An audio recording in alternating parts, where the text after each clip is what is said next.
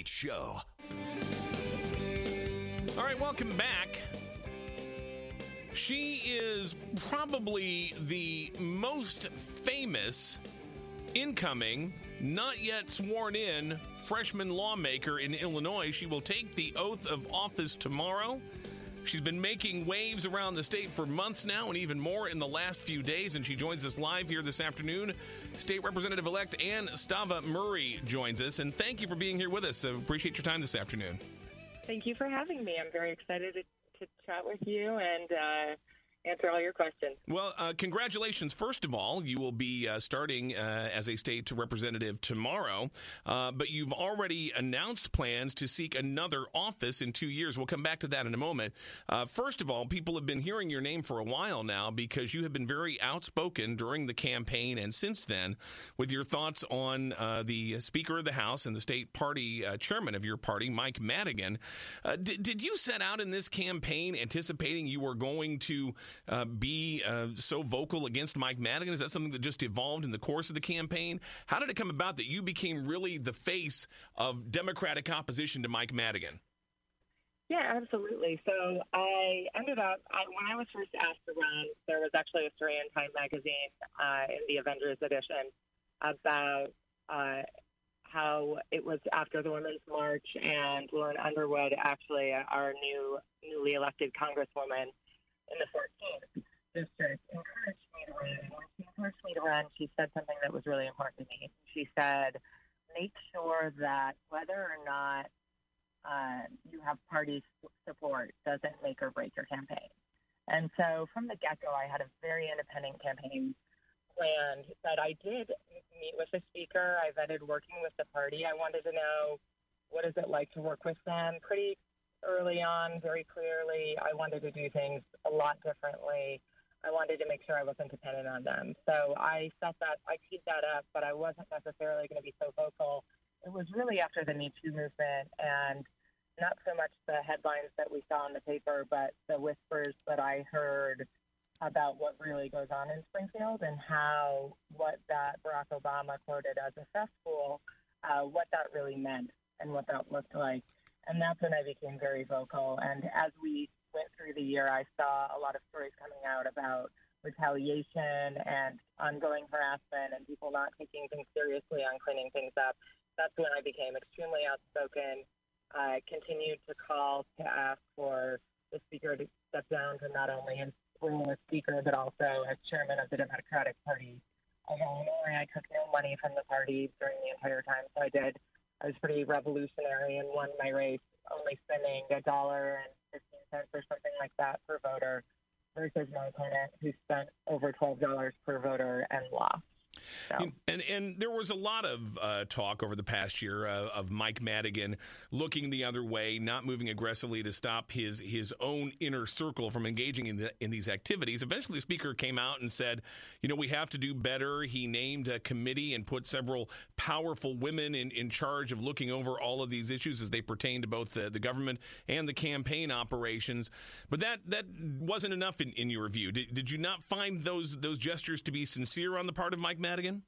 I mean, it's just too little too late. When you have three decades of victims and survivors who have had to change their careers, countless students actually even in Springfield to determine whether or not that feels like justice to them, uh, the only justice there is for the speaker to step down. And I've said that time and time again. So absolutely not enough. Not enough at all. We see Lou Lang isn't coming back, uh, and he's being allowed very quietly resign, and of course there will be some sort of appointment into that seat, um, which is legally what's allowed to be done. But that type of appointment, someone who's an incumbent for a very long time wins a race for someone, they step down there, and then there's this appointment, which is legally allowed, but is not true democracy in that in the sense of voters choosing who they want to represent them. That's exactly why I'm running for U.S. Senate because I'm very concerned that that's going to happen as well in that area. Uh, we'll come back to that. I, I want to mention that we, mm-hmm. we're getting a little bit of a, a, muffled effect in, in your voice as you're talking here, and I don't know if oh, that's just how you're holding the phone. But yes, uh, I'm in the car. I'm okay. driving down to Springfield. Okay, so. but that, that's a little bit clearer now. So, uh, okay, so, perfect. so tomorrow you're going to be sworn in. Um, most, if not all, of your Democratic colleagues will cast their vote for Mike Madigan for another term as Speaker. Who are you voting for? I'm going to vote present because I'm obviously not voting for a Republican and I'm a Democrat. And the only options are for the other leader who's been around for a while, uh, also did not do enough uh, for Madigan and uh, or present. So I am going to vote present. There was a caucus vote last month where I voted the equivalent of nay. I said I respectfully dissent in my vote last December, and I will continue to not vote for the speaker uh, tomorrow. But I'm very excited to get to work with a lot of my colleagues. I don't think a lot of my colleagues are letting this get in the way.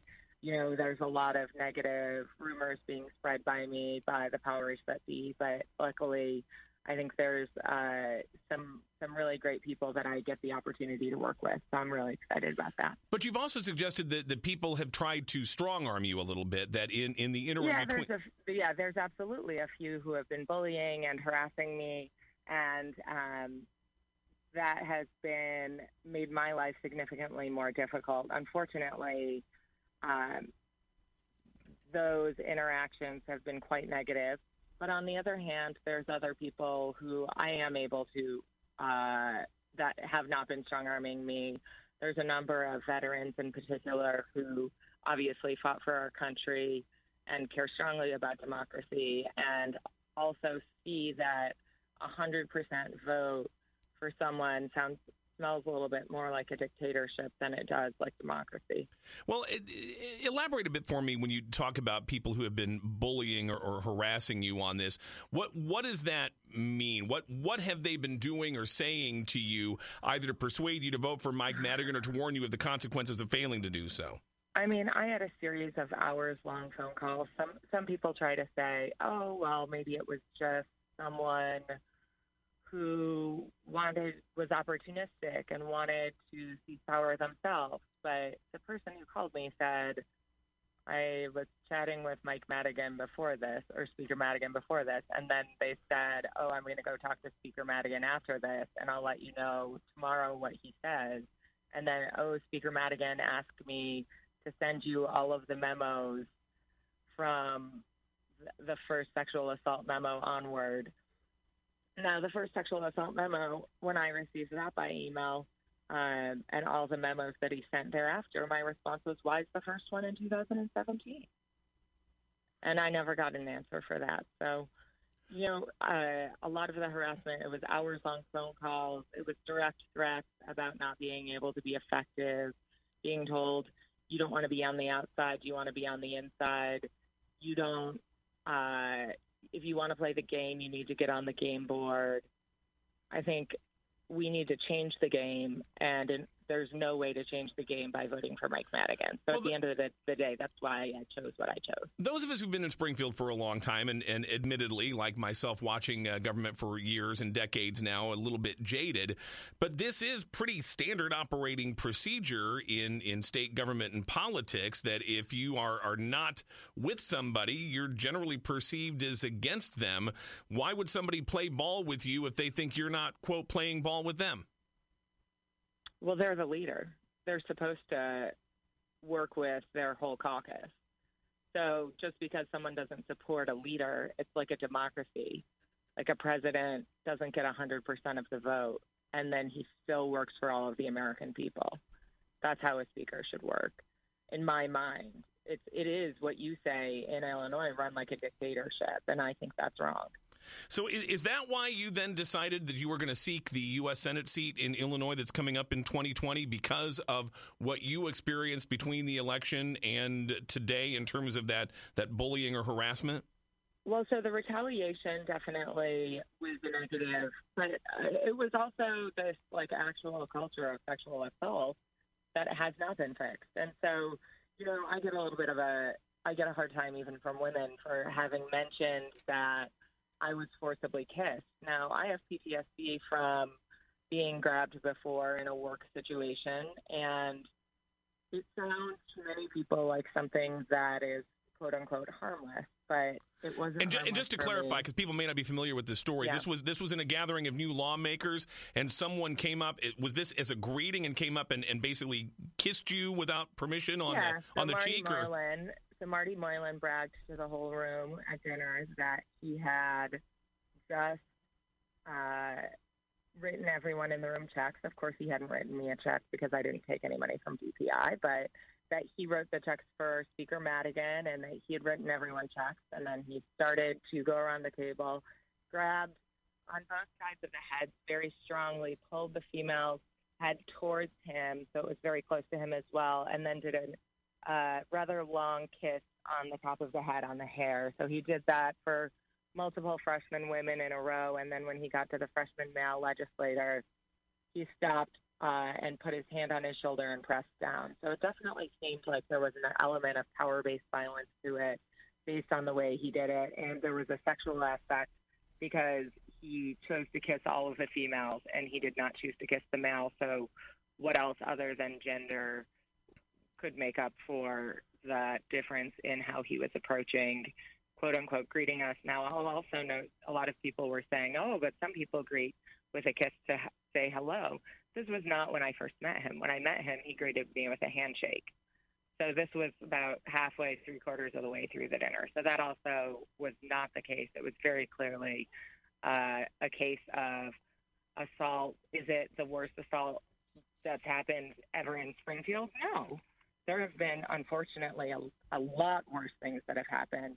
But does that mean that should allow that to occur still? No, absolutely not. That's We're talking to me. talking with Representative-elect uh, Anne Stava-Murray. Uh, she'll be sworn in tomorrow as a state lawmaker, but has already announced that she plans to run for the U.S. Senate in 2020, a seat currently held by four-term incumbent Senator Dick Durbin, who indicated this past week he does plan to run for re-election. So you're going to challenge uh, a sitting incumbent Democratic senator and one of the top-ranking Democrats in the U.S. Senate.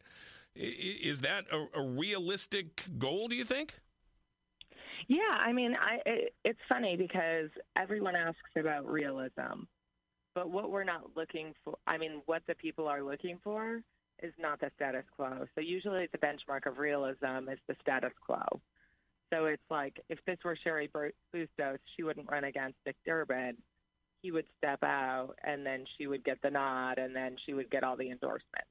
That's how the game is played. He she babysat his kids back in the day. She's done the work, and she she deserves this. And there's this entitlement to our system.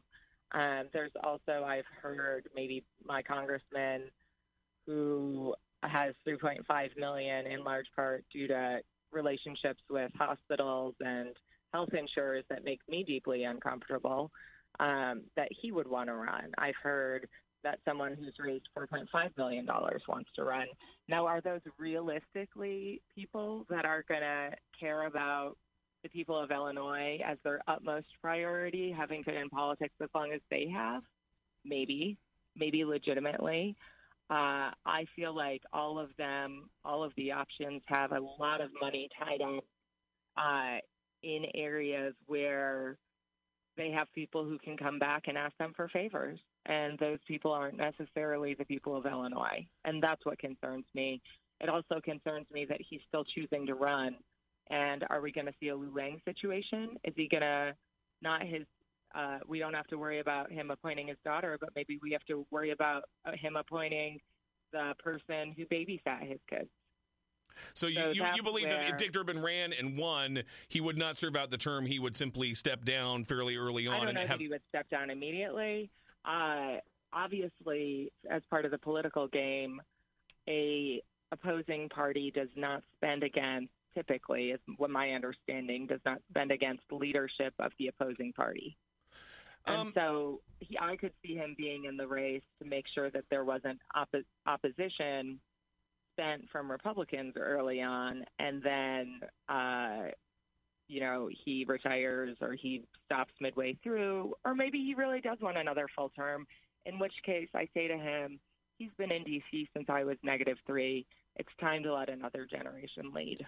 And what would you do differently? What would you push for that Dick Durbin is not pushing for on behalf of the people of Illinois? I mean, absolutely a millennial and Gen Xer perspective. So I'm on the very upper end of the millennials. My husband's a Gen Xer. Uh, what we've seen from the boomers, from from the white male boomer leadership that controlled our government for the majority, as the majority for the majority of the past 30 years, uh, they have failed to preserve affordable college.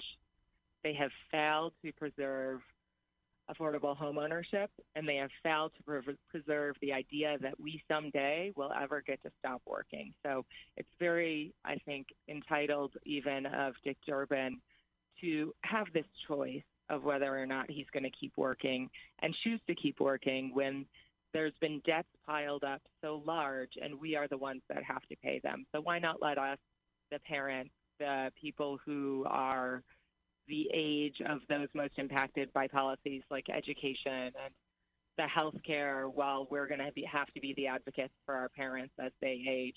Why not let us be in charge of the decisions uh, or at least have one voice within the decision? Currently, there's no millennials in the Senate. And to me, I think they're really missing out on a, a huge perspective of, quite frankly, the vast majority of voters are millennials and Gen Xers. So I think we need a we. This is a tide change. This is a sea change, and I hope to be a leader within it. I'm almost out of time. One last question for you. When you mm-hmm. made this announcement that you wanted to run for U.S. Senate, uh, there was backlash on your social media. People who voted for you and now say they feel betrayed because they sent you to Springfield to represent them. You're already looking at moving on to Washington. How do you respond to that? Yeah, I think there was a bit of misunderstanding on the exact timeline of things, and so um, I always say, of course, I'm going to 100%. I, it matters more now how I do than it did even before because now I have the whole state watching. So I, of course, I'm going to work hard every single day to represent them well, and I'm and I'm going to work as I would work hard every single day to represent all of us in Illinois. And what luck that I now get to visit so many other areas of Illinois, and that I get to meet so many other residents within it. I think that can only make me a stronger state legislator even if I'm here only two years. State Representative elect and now U.S. Senate candidate Anne Stava-Murray joining us live this afternoon. We very much appreciate your time here. Thanks for being with us. Thanks for having me. 428 now at News Talk 94.7 and 970 WMAY. Grab some original or buffalo flavored chicken tenders at Culver's West on Wabash. The WMAY 10 minute weather guarantee. Wind advisory until 9 o'clock tonight, turning sharply colder overnight and sharply colder tomorrow. We'll get a full check of the forecast coming up. First, back.